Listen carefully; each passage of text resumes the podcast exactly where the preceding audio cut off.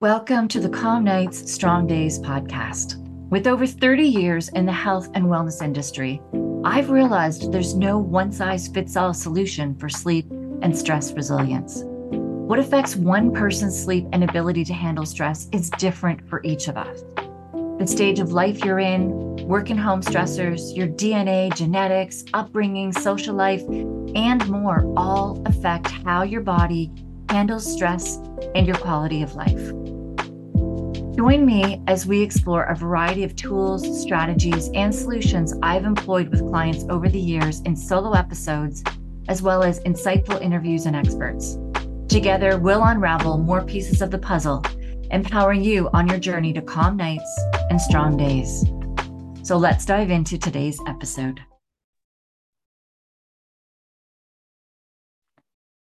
Welcome to the Burnout Expert Podcast. Today we have with us Dr. Vincent VanOhm.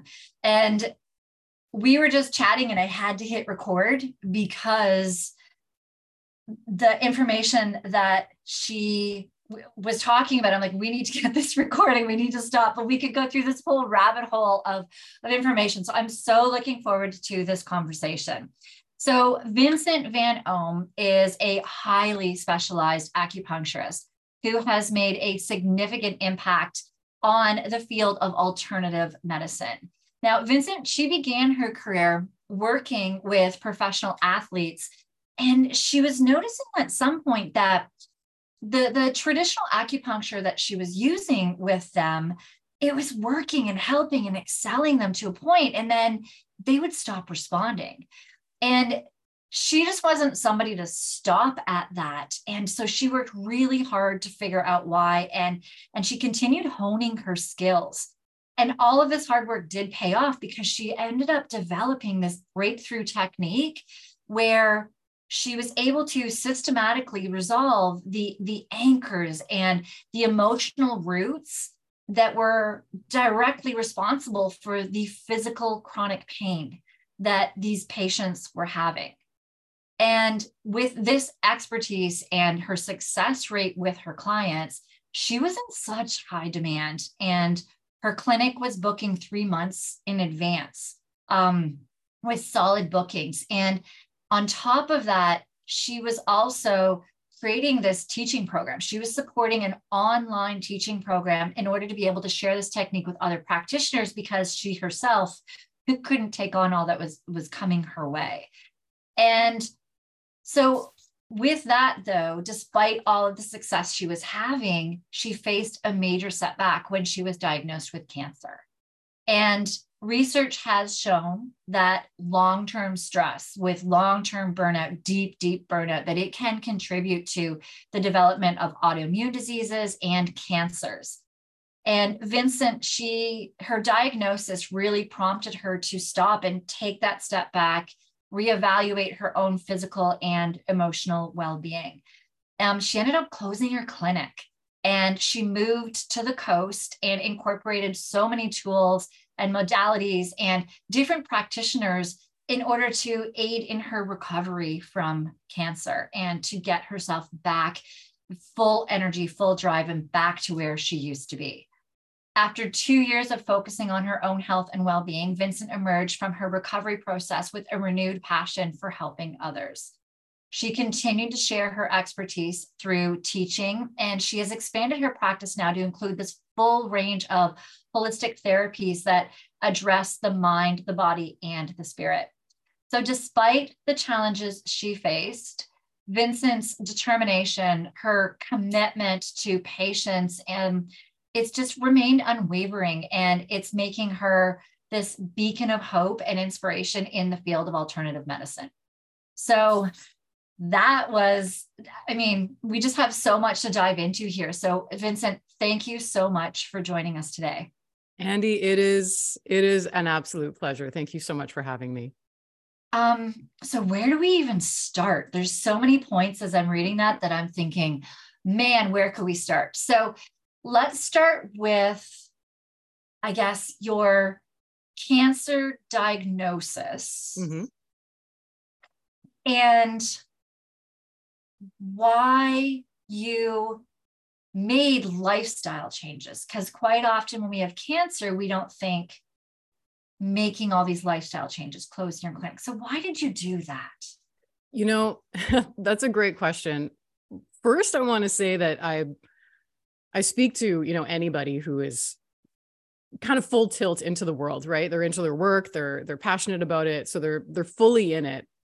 And potentially don't have the awareness of what's going on inside the body because there's so there's so much focus external and and that was what was happening with me i was under an incredible amount of pressure to either my schedule my private practice as well as my online company and what i noticed was i actually required a lot of space so i was working 10 hours a day 6 days a week and and then the online support as well and so there wasn't actually space to hear myself and when I started to hear the signs, I ignored them until they became so loud that I literally remember sitting in my living room at one point just crying. But I was too scared to go to the hospital because that was at the height where the whole world was shut down. And so going into a hospital was like more scary than anything in the world for me. And so I sat in that chair and I was like, how did I get here? Like, how, like, how did this happen? and what have i been doing to get to this point why did i ignore all these signs and while i was sitting there i started to have this process of how am i living my life and am i living my life actually for me and so when that diagnosis came in it was like permission that i had been waiting for for over 30 years permission to actually choose a different life that suited what I wanted, the hours that I wanted to work, the people I wanted to work with, and the way that I actually wanted to nourish my body. So it was like this crucial point for me to be like, something has to change, or I, I could literally die. And I know we can we can die at any point, right? Like I could wake up tomorrow morning or not. And but it was one of those points where the the pain was so severe and it, was almost like I needed that two mm. by four across my face to pay attention to what my life was doing and what I was doing inside my life. Yeah. So there's something you said there is you needed almost like that permission. You needed, and this is the thing that we hear so often is like people come to us, come to me, I'm sure come to you when they're in the deep depths. Like like the studies that do show with burnout when your body gets to the point that it cannot support itself its immune system its inflammation all of these things that autoimmune diseases are popping up that that cancer is coming in that people have gotten to that point and when they stop and look back they stop and look back they start seeing the signs mm-hmm. they ignored. Like we need this is so important. This is the I hear this all the time. Right. And and at that point, even for me, it, it, the irony was so thick because mm-hmm. here I was as an established healing practitioner. I could I could point things out at, in my sleep. Like it was so intuitive and natural to me. And here I was, you know, all these months I, I knew, I knew the moment. Even my spouse was like, she's like, you're going to get diagnosed with cancer. Like it was, it was so there, but it took another like six months to wait for that diagnosis before I really, really paid attention. Even though I knew going into that doctor's office, I knew what he was going to tell me.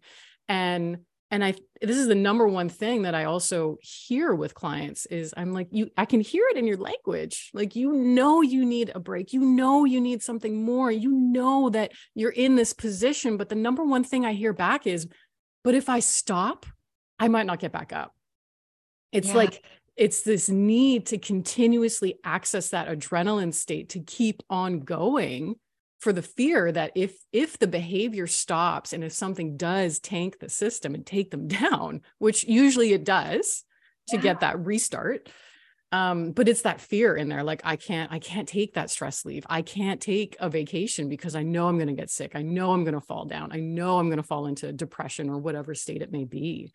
And i and i wonder if if there was just more conversation yes. around taking time and and even just having that space so just just listen to even your thoughts what is your body even saying like what do you actually want you know and we're not we're not really a society that really forefronts that. It's like after the fact. It's like, oh, you fell down. Oh shit, you got sick. Oh, now let's talk about it. It's yeah. not, it's not in the front, forward facing. Yeah. And this is like working with, I've worked with first responders since 2018. And now I work with anybody that that that does want to come my way and work on burnout because I've had so many requests since COVID. But but with with first responders, it's usually only once they're at the point that they cannot work anymore, that they're being medicaled out. Yeah. That and even once they're medicaled out, sometimes too, still not acknowledging that something needs to change. And there's that fear, absolutely, that you spoke of, that absolute fear. There's also some of that pride in there as well. And and also like the the pride in that but I am so good at my job. I mean, you, with your reputation and everything, you were forefront in creating something for that nobody else had taught and knew, like you're forefront as an acupuncturist. And for you to also admit, hey, I'm struggling, that's an ego hit, that's a pride hit as well. For a first responder who's supposed to always be forefront helping and saving people to say, hey, I need help you do have to look into a different place inside mm-hmm.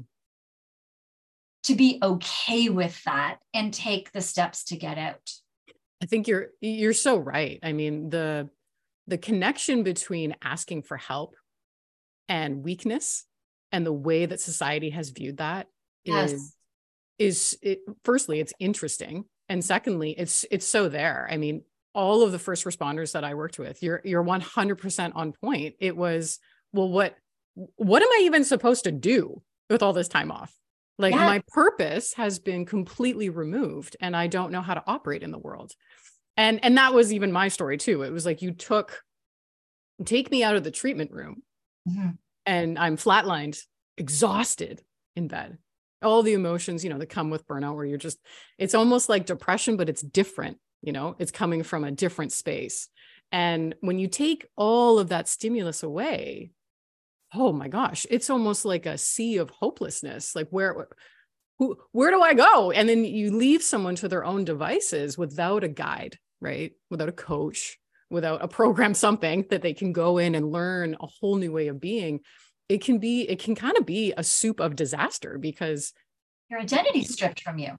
Yeah anything, an entrepreneur, you think of somebody that's working anything in financial, in law, as a doctor, as like any career that you choose that you have worked really, really hard to get into and establish yourself into that career, taking a pause, taking a pause. You're like, ooh, what is the signal is this telling people? Are they going to think I can do this? Are they going to think I can keep up with this? Are they going to think that there's something wrong? What are they going to judge me? Which it's so fascinating that I'm saying this right now because my husband and I were just having a conversation the other day about my son.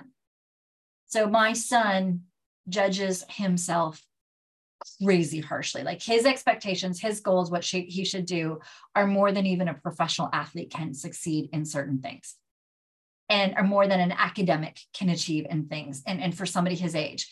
And the thing is, is that he's always thinking that people are looking at him, are judging him.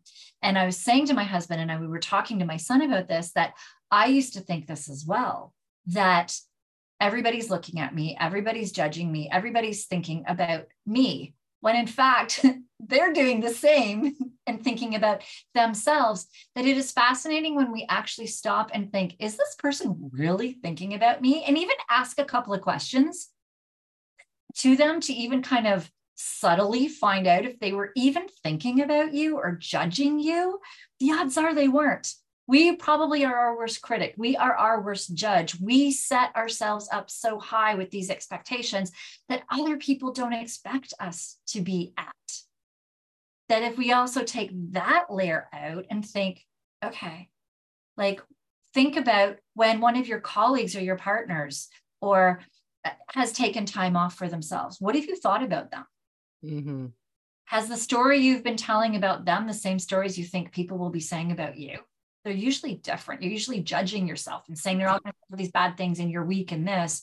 Meanwhile, like good for that person for taking that time off and doing what they need to do. Well, yeah. And at the same time, what if, what if they were judging you? What, what if it was 100% true? Yes. And why are you taking it personally? Mhm. You know, I think that is such a key point. Like when you really look at the world, like yeah, people are gonna, they're going to judge on how you look, how you speak, how you walk, how you move, what you choose, what you don't choose. We are judgmental beings, you know. It's how we gauge ourselves in the world.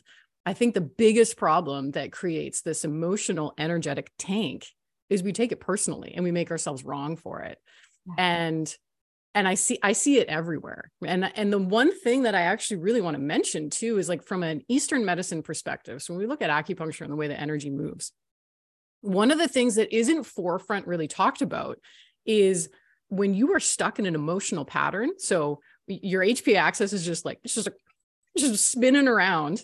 And HP axis. What's HP axis for people that are listening? so your hypo hypothalamic pituitary axis, which is basically your fight flight mechanism. Yes. you can enter that mechanism by seeing somebody who looks like your bully from fourth grade. Your emotions can trigger that same response. So, whether you're threatened by an actual like physical crisis where your life is in danger, or whether you're remembering an emotional memory that is locked in your body, you can trigger the same response in inside yourself. Now the problem is is that if you do not disengage from that memory and that emotion, it continues to spin in your body as if you're in a life-threatening situation. And what I see in practice and even have experienced myself, I'm sure maybe you have as well as we dive into like whatever trauma and emotion comes up. When you are stuck in those loops, you begin to sit and just nom and nom and nom and nom and nom and nom on the emotions. So we'll use fear as an example. A lot of people are afraid to be judged. So if you walk around constantly afraid and you're just walking around in society afraid, afraid, afraid, afraid, afraid, afraid, afraid, what happens from if we look at from an acupuncture perspective is you begin to deplete your reserves.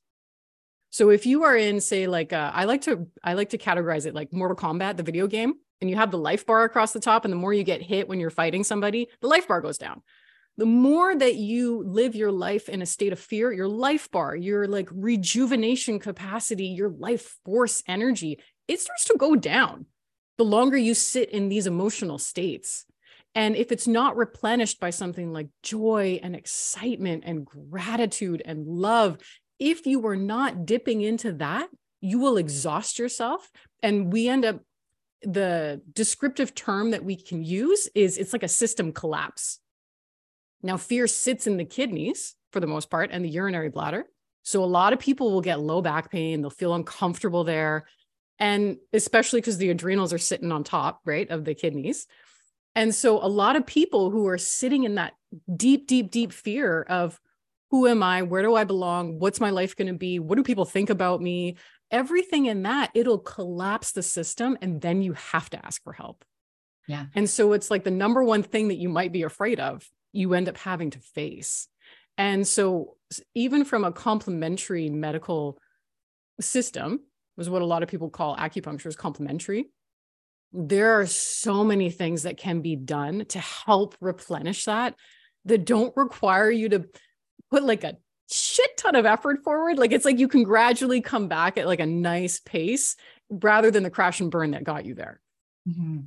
Mhm. Yeah, I know acupuncture treatments. I it's my favorite thing is acupuncture. I find it. I've always when I was in my burnout too. I'm just kind of under. You can actually help me if this makes sense because I've always just theorized this, but not fully understood it. Massage and my background was is massage therapy. I used to be a massage therapist, but my nervous system was so firing all the time that while I was getting a massage, I still never could really fully relax. But I would go to an acupuncture treatment and they put a needle. I think there was one point, I don't know, between my eyebrows or my head or somewhere, or sometimes both, and somewhere on a foot or a hand. And I would just feel my whole body just relax, more relaxed than I've ever felt. That anytime I'm almost like a dog with uh, getting treats now. Anytime I know that I'm near an acupuncture needle, but almost before the needle is put in me, I'm like, my system just knows it's going to get relief.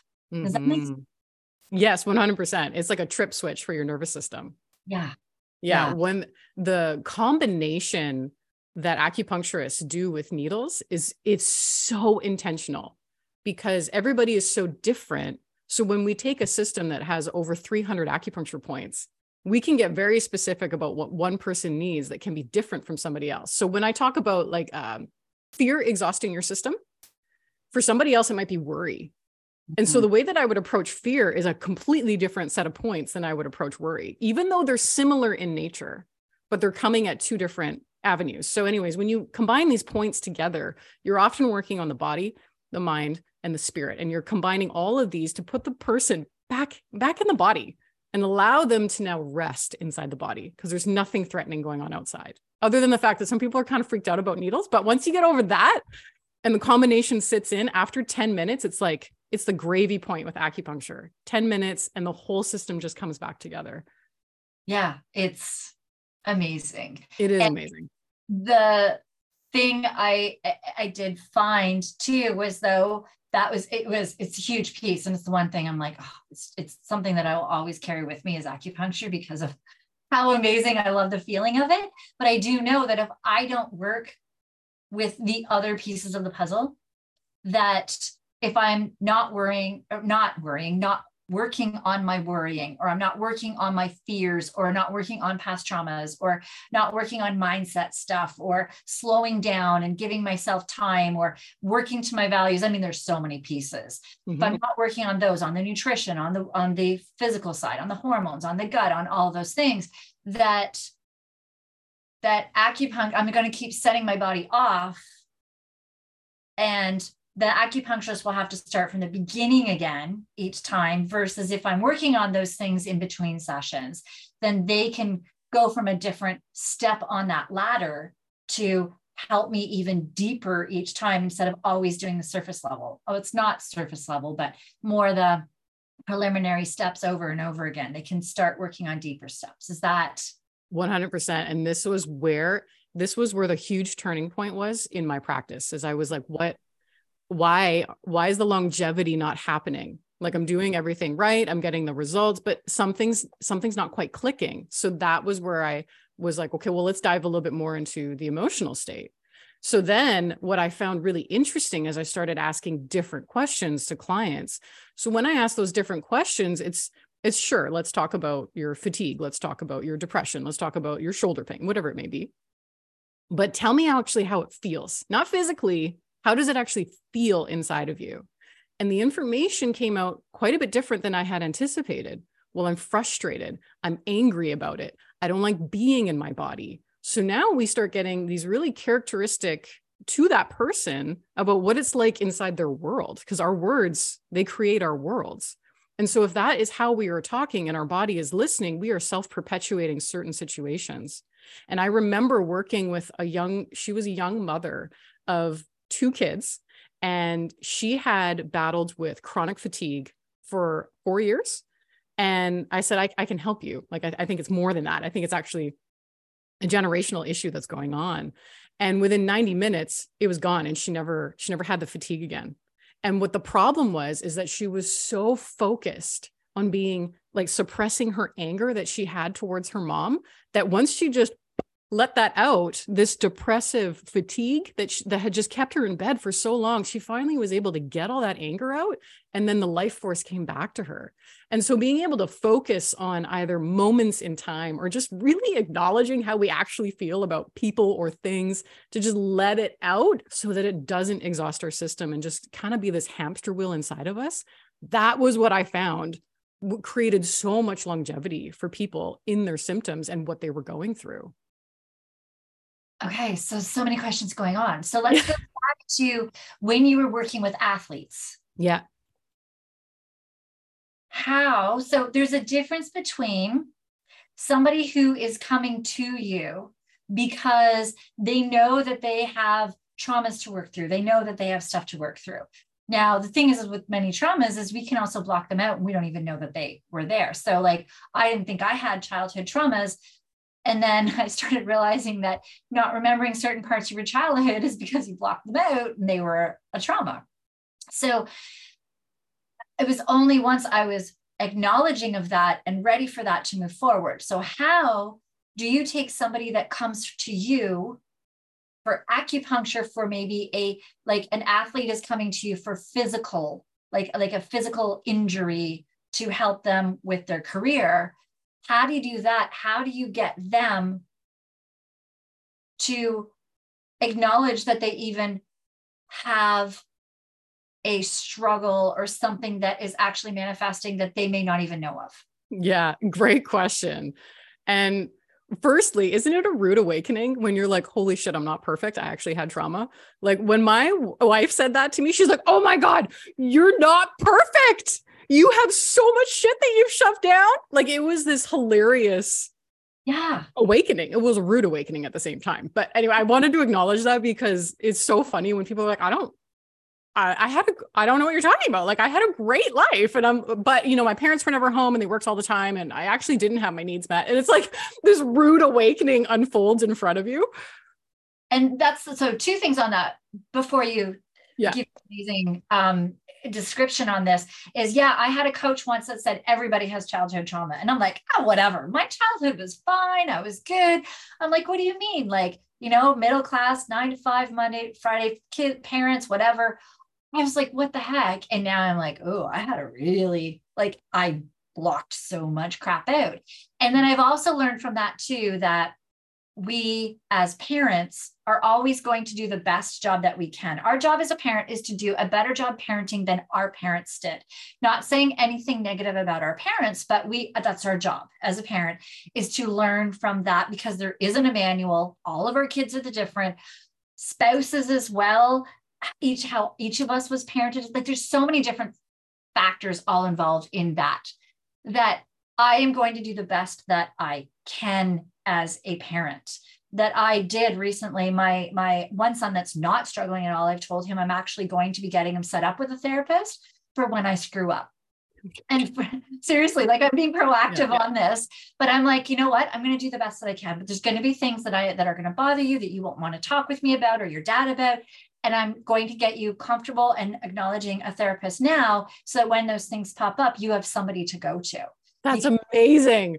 Oh my gosh. Right? It's amazing because otherwise we have a society that's like, therapy is not, for, I don't need therapy. No. That's not something for me. But when you normalize that it's okay to talk to people about what's going on inside of you, yeah. then it becomes this like really I I, I want to celebrate you for that. That's amazing. Yeah, it and this is my child though that doesn't speak his voice either. So I know that there's things that are going to come out of it, but he technically doesn't have traumas that he's aware of or I'm aware of at this moment, but he already might have some. Mm-hmm. Who knows? So that's the thing is as a parent, our job is to always do the best that we can, but we're all going to screw up too. And we all are going to to do things to our kid no matter how hard like as you said parents are working all the time. Well why are they working all the time? Do they need to have the money to put food over? Like they're doing their best to give you all the things that they want to give you. And that's the one like there's always a cost to everything. So yes. you know it's the yin and the yang of life. And we were uh, we were just at this diner that we had never been to before. And inside so we live in a very small town and it's it has a long history of logging. And on this restaurant wall, there is this photo from like the 1900s, right? And so they logged this area that was, this is all rainforest. I live on the west coast of um, BC. So we're on the, right, right on the water. Anyways, we look at this photo, it's from the 1900s. Nobody is smiling. You look at any of these photos from history, nobody is smiling but you look now at the human behavior that has evolved like it doesn't happen overnight right? It's an evolution for people and here we are however many years later and people now smile in photos. So we have this change in behavior but i think i think a lot of people look at parents and this is what i hear in the treatment room where they're like why didn't they do this? Why didn't they do that? And it's like well well their parents hit them and they didn't hit you. I think that's a really good advancement you know? Like we can we can look at that as like yay there has been a generational pattern that has now been shifted. Yes maybe they weren't there for you in other emotional instances but your physicality was at least protected this generation. Yes. And i think when we take that pressure off and just kind of settle into okay that that happened and how can we move beyond it?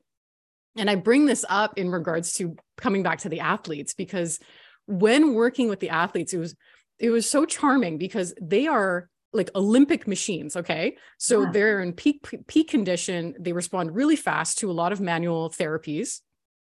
But what I saw missing in that respect was this emotional piece because when their injury or their un- their discomfort physically wasn't going away, it was the same thing. They started to dip into frustration or depression or fear. And having a conversation about that oftentimes didn't relate to the actual moment in time. So what I mean by that, when when SIT was developed, so that's subconscious imprinting, when that was developed, it was developed to actually pinpoint a moment in time. Trauma can be, I mean, a lot of people define it certain ways. We define it as something that was too much, too fast, too soon, or not enough. And you can relate that to a lot of different things. That could be maybe you maybe you had to perform at a piano concert for the first time ever and you were in front of so many people. So here you are going to perform. That overwhelm is enough to be traumatic that it shuts you down to never want to perform again. Yeah. Can you go over those four again, please? Too much, too fast, too soon, or not enough. Okay. Yes. And this can extend into so many instances like same thing performance based whether it's like music or acting or achievements in school that's a big spot for anybody who's in the ages of like 13 to 16 where a lot of their life figuring out who they are in the world is based on achievement to their peers in regards to sports whatever it may be, the activity that they're involved in. And that can dictate for the rest of their life. So, what I began noticing is that I needed to bring people back to that moment in time to resolve it there. So it didn't keep repeating 20 years later. We had to go back to the 16 year old, we had to go back to the two year old, to whatever was shut down. That didn't mean that we needed the memory, we just needed the emotional data. And mm. so the way that I work through these sessions is I can actually just tap right into whoever the client is and be like, okay, you've got overwhelm stuck, you've got fear stuck, you've got shock stuck, and now you've got shame. We need to just bring that to an acknowledgement piece and we need to let it go so that you're not thinking that your performance always has to have those emotional components. Now it's clean, now it's clear, and now we can move towards what you actually want to feel when you're in a performance state. And when that was starting to be applied, it, it was even I was like, holy shit, like this is wild.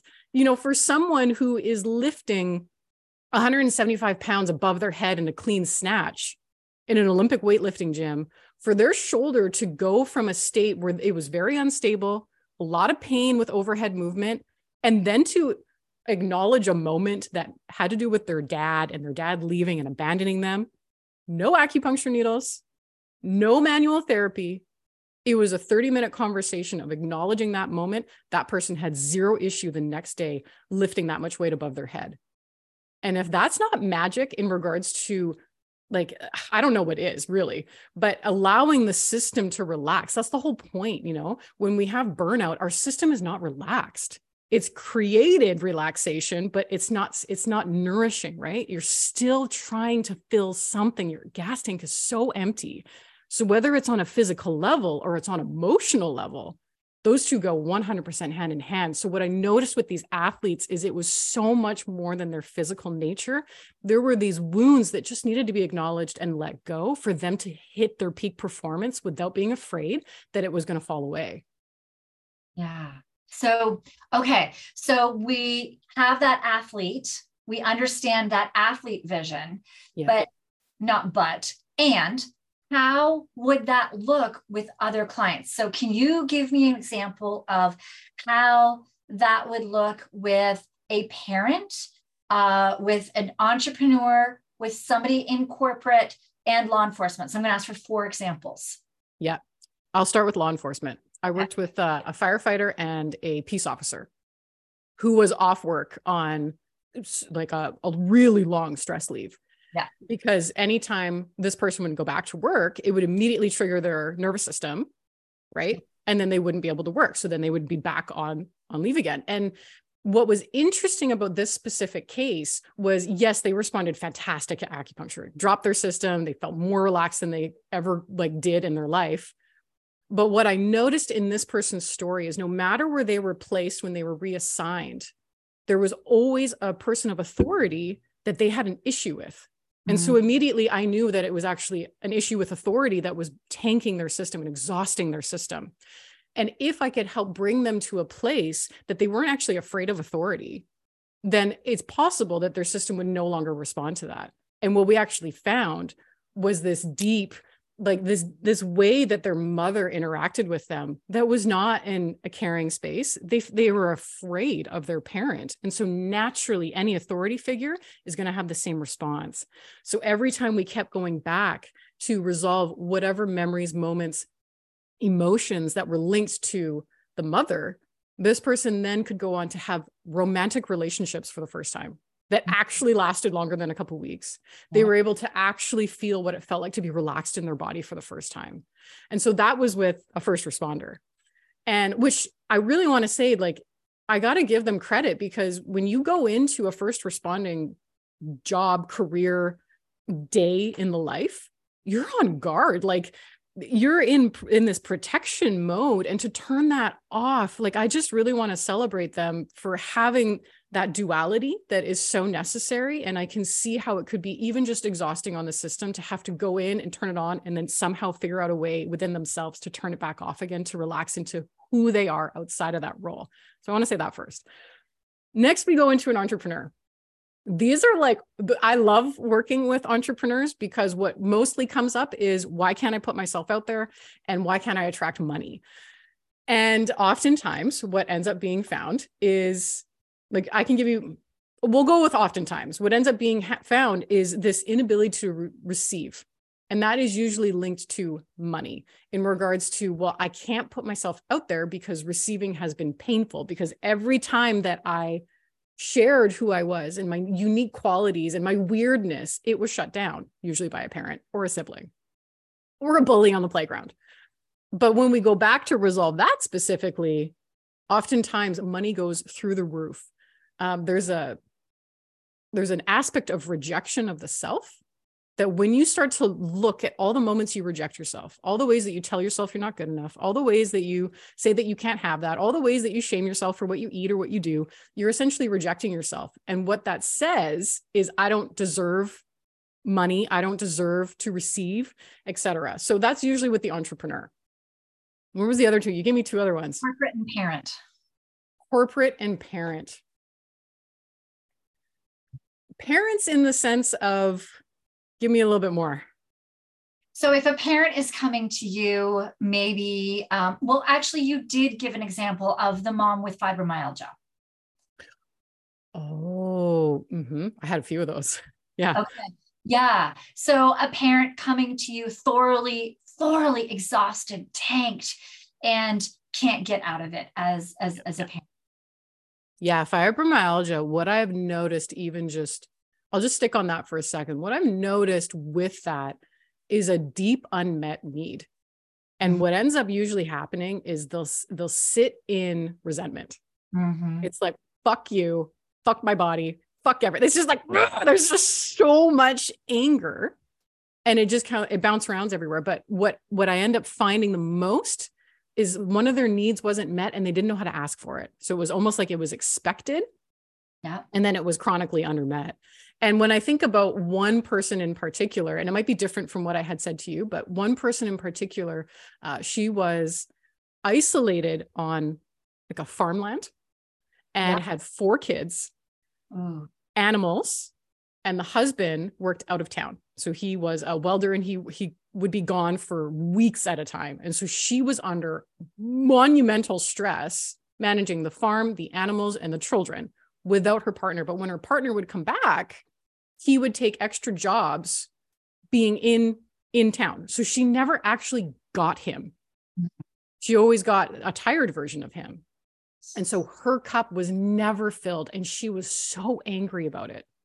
And she she felt like she could never ask for it. And so to come back to that moment to resolve that in order to either fulfill it for herself or to just ask for it. Like I am feeling resentful. I am angry that you're doing this. Where is my where am I going to be put first? Where yeah. are you going to look at me the way that you look at everything else? And when that came back into place, well, she had a significant decrease in her neck pain. I'll tell you that, and her TMJ, which is often, you know, in regards to keeping your mouth shut so you don't ask for what you want. You can see that a lot in a lot of jaw tension.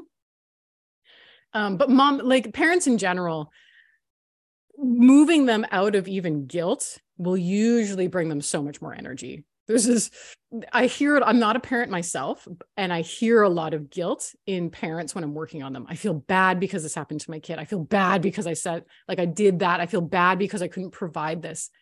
Mm-hmm. Accessing that guilt moves into the liver channel and the gallbladder channel.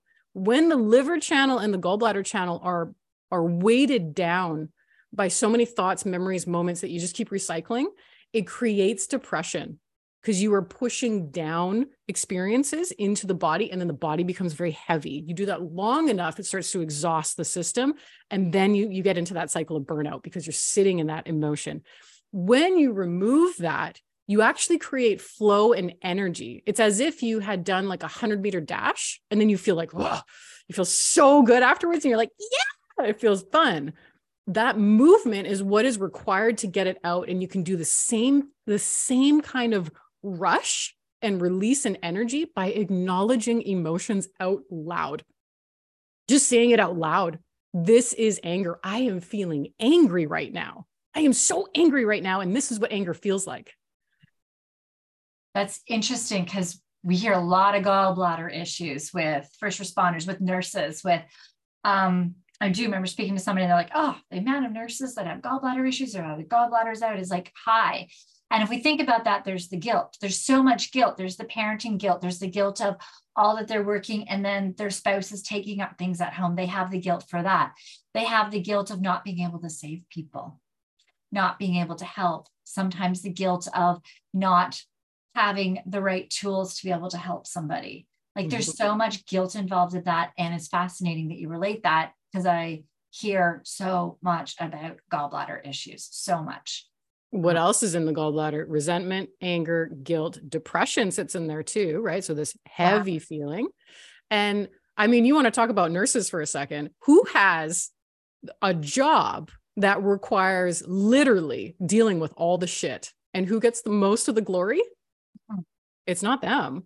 No, not at all. Right and and so i can imagine even just from an energetic perspective being like i put in the grunt work. I did the i literally did the dirty work. And yes maybe patients they know the patients and their voice is not often heard either. Right.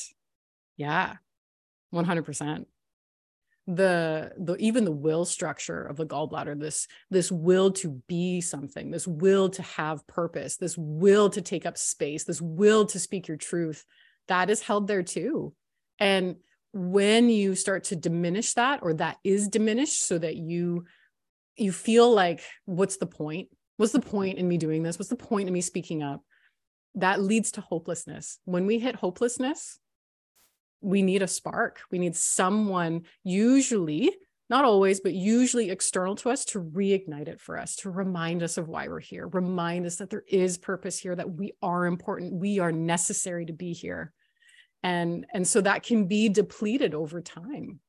Yeah and there's there's so much. So okay um we still have the corporate to do but i have another question before then. Yeah. Is with with leading into this so as we're talking about this so the we see a lot of like gut issues and stuff. And i do understand and realize like when the nervous system is kicking in it slows down your digestive system and and it gets a whole slew. So once you have like bacterial issues once you've got it where there is like like leaky gut where you have problems with your small intestine and you've got these bacterial overrun and you've got low stomach acids if when when you work on the stressors the emotions that were triggering your stress system to kick in and affecting your gut to slow down,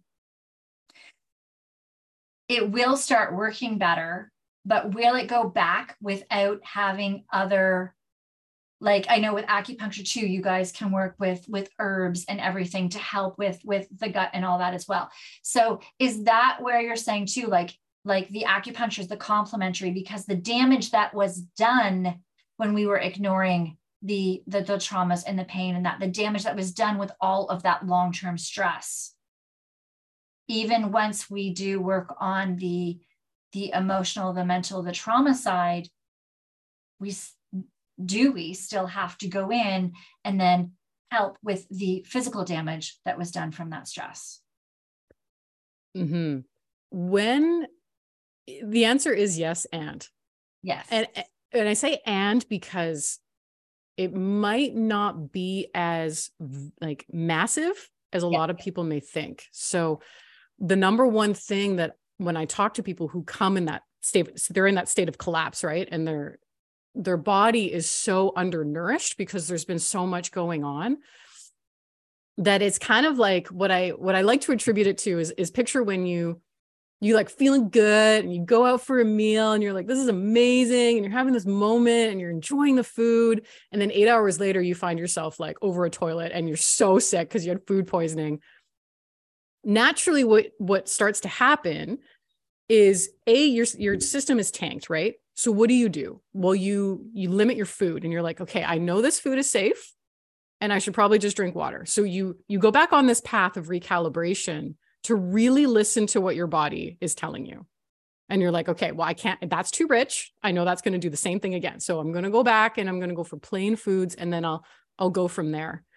And from a physical perspective coming back from something like that or 4 years of working in a job that you hated and then it you know you had to go on stress leave because you were burnt out it's about taking away so much noise and reintroducing small basic things and so the number one thing that will help your physicality is seeing what's going on in your mind a lot of us don't look at what's happening in the mind because we don't stop long enough to hear it or we overwork ourselves so that we don't hear it.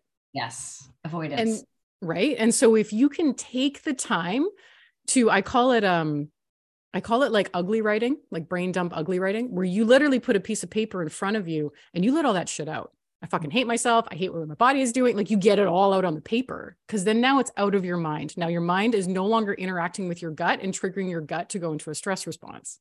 So you've you've done one piece to help the physicality just by acknowledging all of those gnarly thoughts that are in your head. The second piece that I think is really necessary is in regards to gentle like movement.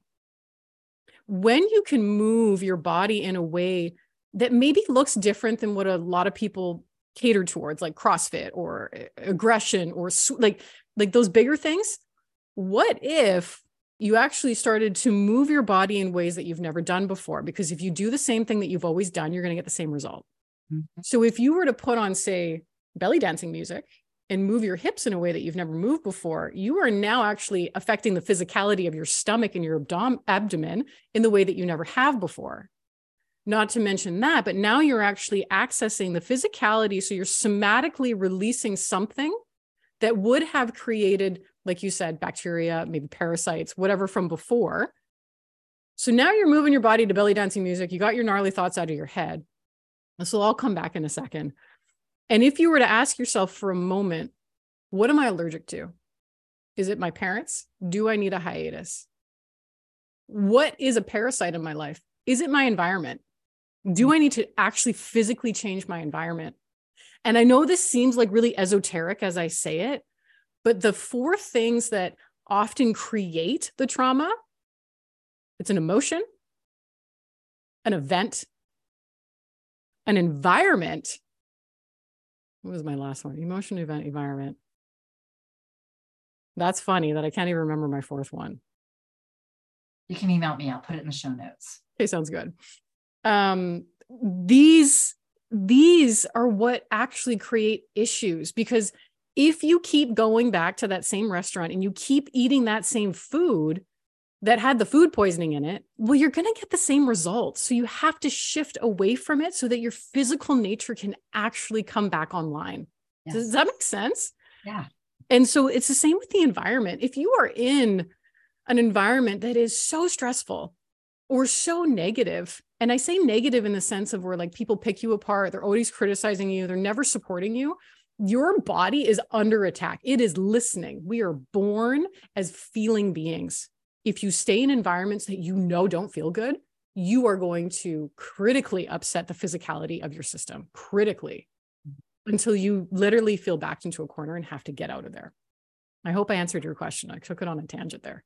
Yeah, no, absolutely. It's, it's, there is more than one like there's more than one piece to this puzzle like it, it's just not like you can work on that mindset trauma piece and then all of that other piece is going to go away you yeah. still have to continue doing the work.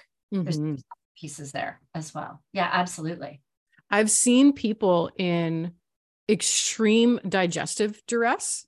Same thing. It's it's like a moment in time gets resolved and the emotion gets let go. And it's almost it's it's amazing Andi like their their whole system comes back online and other people they require a little bit more support in slow doses. And what i mean by that is yeah is is chinese herbs they're fucking incredible what they can do i wish more people had access to them because of their capacity to not only access the physical nature of the body but also the mental nature of the body and the spiritual nature of the body. These herbs are so complex.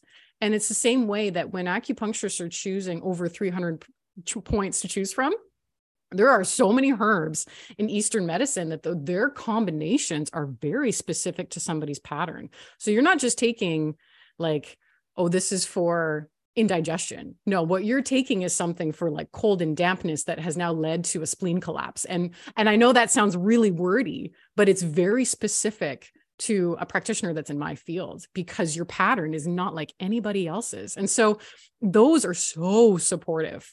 Mm-hmm. Clients that are in high stress state where I have offered them herbs, they're like, "Oh my gosh, I need another bottle." Those are those are what keep me calm, cool, and collected. And I'm like, yeah, of course, because their environments are a little more stressful. But alongside that, um, even just really, really coming back to the awareness that's in your body a lot of people are like i don't know. And i'm like no that's that's actually a lie. You do know. You just haven't listened to it long enough. And if you listen to it long enough you will naturally gravitate truthfully towards things that will help rebuild your system yeah. Is it the rest that I need here? Do I have to move there? Do I need to eat this and never eat that again? It's listening to those that really helps rebuild what's going on inside the body. It will, it can take time for sure. Yeah.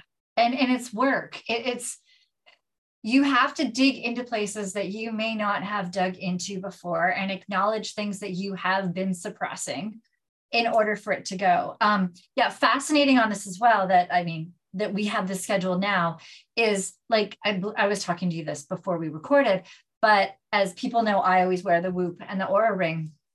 And so two to three weeks ago i have been going to a therapist and i've been working through stuff as because i finally realized i had childhood traumas and all of those things. And we made a huge breakthrough uh, about three weeks ago. And my hrv shot up 20 points. Shot up 20 like that's ridiculous. Mm-hmm. i have been stuck i have been working on all of the physical stuff that that is what i teach. I've been working on different mindset stuff but that was the piece for me that i think i had been missing because i didn't even think i had childhood trauma. I really did. On paper on paper i had your perfect like middle class family. I did not realize I had childhood traumas that were affecting me throughout so many other experiences in my life because of that trauma it then it affected the way i viewed different things as well. Mm-hmm. after and yeah this breakthrough was huge. I was like what the heck? Like yeah my gut there was still a piece i'd made huge headway with my gut there was one piece that was missing to that too my gut's been good the last three weeks. I'm i'm able to every day increase my workouts of what i'm doing and pushing more and i'm wanting to go out and do i'm like okay that was one mental block. Like I have done so much of the physical stuff. And so it's fascinating. I believe that they do all work together, but we do need to hit all of these pieces, all of totally. them. Mm-hmm. Because they all, I mean, when you think about it, we are a body, we are a mind, and we are a spirit. And when you separate them, then you're going to have separate experiences of trying to bring it all back together. But when you can work all together and bring all those components together, well, then that's a whole different story where things can move along a lot quicker. Even when you think about digestive systems, like you want to talk about the emotions that sit in the digestive system. Oh, oh my gosh. So, small intestine alone, you talk about SIBO, right? Small intestine is interesting because in what what are we nourishing ourselves with? And the small intestine likes to grab the nutrients. You translate that just into a life experience. What are you nourishing yourself with? Is it that you can't have what you want? Is it that you're a problem or you're broken or something's wrong with you? If you're self-nourishing with those thoughts and those feelings, well, your your small intestine is going to respond to that and not be able to assimilate the really good ones. You'll reject them. And then even just in the in the gut in general, so the spleen, pancreas, and stomach, hopelessness, helplessness, disgust. That's a big one. How many ways are you disgusted with yourself? And then therefore you feel a shit ton of nausea.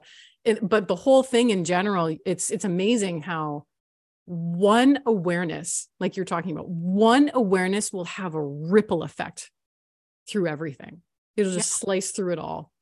Yeah. And it's fascinating because I have been doing this therapy for a while and we were working on I'm not good enough. We are working on I'm not smart enough, but those things didn't increase my HRV and and make the changes to the one of I have a voice. Mm-hmm. And it was fascinating because I'm like, wow, like I due to being put down a lot as a child, not able to think outside the box and have my opinions heard, I never felt I had a voice. And it's so fascinating in what I do because I'm like trying to have a voice in order to help people. And I never felt like I deserved to have one. Yeah. And that's a big part of my business as well. For sure. And Especially I, if you're like coaching and leading people, like you need that voice. Yeah. And and and I it was be fascinating when I'm good with one-on-one, but it was people who weren't working with me that I was felt they were judging. And it's so fascinating to start diving into this. And my oh, HRV is just spiked. I'm like, what the heck? Like I can do this. I can.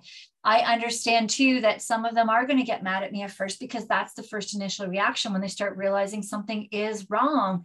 And that's me going, oh, they're not actually mad at me. They're just discovering something. And then we can move to the next step instead of me shutting down and walking away. It's that whole taking it personally, right? And then our whole system goes into this response when it's just, a, it's really a story that we've taken as truth. Mm-hmm. Wild yeah it's so wild and and that's the thing where like it is all of these pieces we need to work on mm-hmm. and it's and, not easy you have to be vulnerable. You have to actually dive into your shit. It's so true. When i was i remember a couple days back to back like i had so i had closed down my practice and i sold it. And and so i sent out you know a huge announcement like this is transferring into this person's hands. You know i will no longer be available as i'm on my sabbatical and healing blah blah blah and uh, there was a moment where i was like oh i felt like empowered in that it was a whole new experience like oh wow i built this and i sold it, all of that and i got an email back from someone who they basically said to me good i'm so glad you got cancer you're a piece of shit and i hope that you sit in that and out of oh. all of the responses where people were like, I'm so proud of you, like following your dreams, going where you need to go. It's incredible. It was that one that came in and and I remember laying in bed for 2 days and thinking to myself, what's the point? What's the point in all of this if this is the response that I get? I listened to one person instead of over 500. Yeah. And when I really sat with that in bed and and when I really like let it just at you know the darkest point being like am I ever going to get out of this? You know, mm-hmm. and I think a lot of people burn in burnout feel that like, am I ever going to actually feel good in myself again? And while I sat with that information, it was like these lights started coming out and start, and it was like, well, maybe you should do this because you never chose it before. One of that is, is there's this case behind me. You can see it. It's a green case. That's a cello. I always wanted to play cello and I never chose it. I was put in piano for many years. And, and so I never got to choose what I wanted to choose. And I'm like, I'm in my mid 30s. Somebody just basically wish I die. What am I doing? Why am I not choosing all the things that I always wish I had? And I have to tell you, I was asking my my wife, I was like, what do you think really helped me? Like from an external perspective. And she was like, it was cello. She was like, it was, it was something that gave you an opportunity to try something you always wanted to try. So you had a complete, you weren't worried about healing people and working in the treatment room and like teaching students. You were focused on trying to play something that you always wanted to play. And she's like, I, and it makes me, I feel emotional talking about it because it was that. It was so true. It was feeling the vibration of an instrument. I'm a, I'm a highly sensitive feeling individual. So to feel this instrument underneath me, it brought me back to life. and and i really want to to share that because there's always something in someone who is in that state of burnout or the state of depression that leads to burnout and it self perpetuates where there is something there's something they so deeply want to try but they don't know how to get to it yet. And if there is someone that can just support that into reality oh my, oh my gosh it can it can bring so much life back to the system. It can turn everything back on again. And i have to give so much thanks because it was my spouse who bought me lessons and literally took me to my first lesson and that was the that was the huge transition point that took me out of this deep misery and this deep self-loathing and and not knowing who I was and and it took me and put me into a space where I was like holy shit I can come alive again and if I can get out of that, then no problem. I can sit on podcasts, I can sit in the treatment room, I can teach, like no problem. And it was that. And so I really, really want to give that to your listeners. Like, there is something, whether it was a dance class, a cooking class, like whether it was writing, whether it was acting, whether it was speaking, whether it was running, like whatever it was, if you've never tried it and it's been sitting in the back of your mind, it might be the one thing that pulls you out of it that nobody else has been able to help you with. Yeah. Yeah. I want everybody to think about that. Absolutely. Because when we do get into that deep burnout, when we do have a lot of stress, when we have all this stuff going on, we lose ourselves. That's I hear the most thing is I've lost my joy. Yeah. used to love to do. But I would also encourage people that it, that we do stop and think about what we used to love to do, but is there something that you even never did because you were afraid to do? that you were afraid to try or didn't think you'd be good enough or whatever it was that was stopping you. Maybe somebody told you you shouldn't or couldn't or weren't good enough in it. Like as an adult, like if, if there was a sport you wanted to play, go find that sport now. If there was an instrument for me, like it, I love to dance. Salsa dancing is where I'm like, feel like I'm just loving it But my husband doesn't dance that i have been considering going to the studio across the street but i've been making every excuse in the book so i am going to go and do that yes but that's the thing is finding out like i hear of of of, of um a lot that like like being in the woods something in nature but that's great but where can you go further with that is there a place you really wanted to hike that you never got to hike did you want to go to Kilimanjaro or some of the other mountains or somewhere around here? Did you want to go backpacking or portaging or what is it that you have not done yet in your life that you have always wanted to do? Mm-hmm. Going and doing that is going to bring you one step closer out burnout. It's so true. And, you know, our culture wants instant gratification, right? That's what we've moved towards. And and it takes away from the journey. Yeah, sure, it feels good when you like find a shirt and you're like, oh my God, I love it so much. But when you're on a journey, you know, and burnout is part, it's part of that journey. It is part of the journey that you have been dealt. And and the sooner you come to terms with, okay, this is where I am. I'm right in the middle of it this is part of this experience. I am now going to be resourced to help other people if they fall into this experience. So therefore, this this journey can help people. That's you know there's there's a step to that, and the second step of well, what's my journey of getting out of this? And I know when you're in the depths of it, it feels like it's never going to end. But one step forward every day is a victory. It really is especially when you know what it feels like in the depths of it and it is hopeless and it is tiring and it is frustrating and it is it is almost maddening at some points. And so to be able to like you said gravitate towards these things you are you are resparking your spirit in a whole new way. Yeah. And it is scary as all hell but you can do it. It is. It's scary as fuck. It really yes. and you have to get out of your comfort zone and do these things but man once you do them th- that feeling that step and we need to acknowledge each step. Not even the step of the finale but the step of like for me saying here that i'm going to do the dance that's a step. Yes. Right? saying that maybe next step might be telling my husband i'm going to do it and then the next step is looking at their calendar and figuring out where can i fit this in? How can i do it contingencies? Because my husband's schedule is all over the place which any first responder spouse will know is I always need a backup plan. Okay. If he's not here, what can I do? How can I do this? So those are all steps and those all need to be acknowledged as well, not just the end point. Just yeah. I mean, if, if we bring it all the way back to the beginning, mm-hmm. trauma is too much, too fast, too soon, or not enough. Yes. If you were to just walk across that street when the first impulse came to you, that might have been too much, too fast, too soon. It could shut you down from never thinking about it again. Yes. But you acknowledging it here, well, that that's a step, right? It's not too much. You could maybe salsa dance in your kitchen this afternoon. That's not too much. You are leading yourself up to having the resourced body somatically to be able to hold exactly what you want. Yeah. It's yeah. it's incredible. Yeah. It's yeah. amazing. Vincent, week, I know you and I could go on. This has been amazing. Man, so many gold nuggets in here. Mm. Um, before we leave, two things. One is to let our audience know where they can find you. I will definitely be linking everything in the show notes as well. So if don't worry about writing it down, just go to the show notes and what Vincent says will be there. The other is one piece of advice. I mean, you've given so much that I don't even know what else there is to add. But if there's one thing that you can say to somebody who is in burnout, mm or maybe not even acknowledging that they're in burnout yet. Maybe that's what we can talk about. What is one thing you can say to somebody to get them to the point of acknowledging that they're in burnout? This might poke some people in the eye.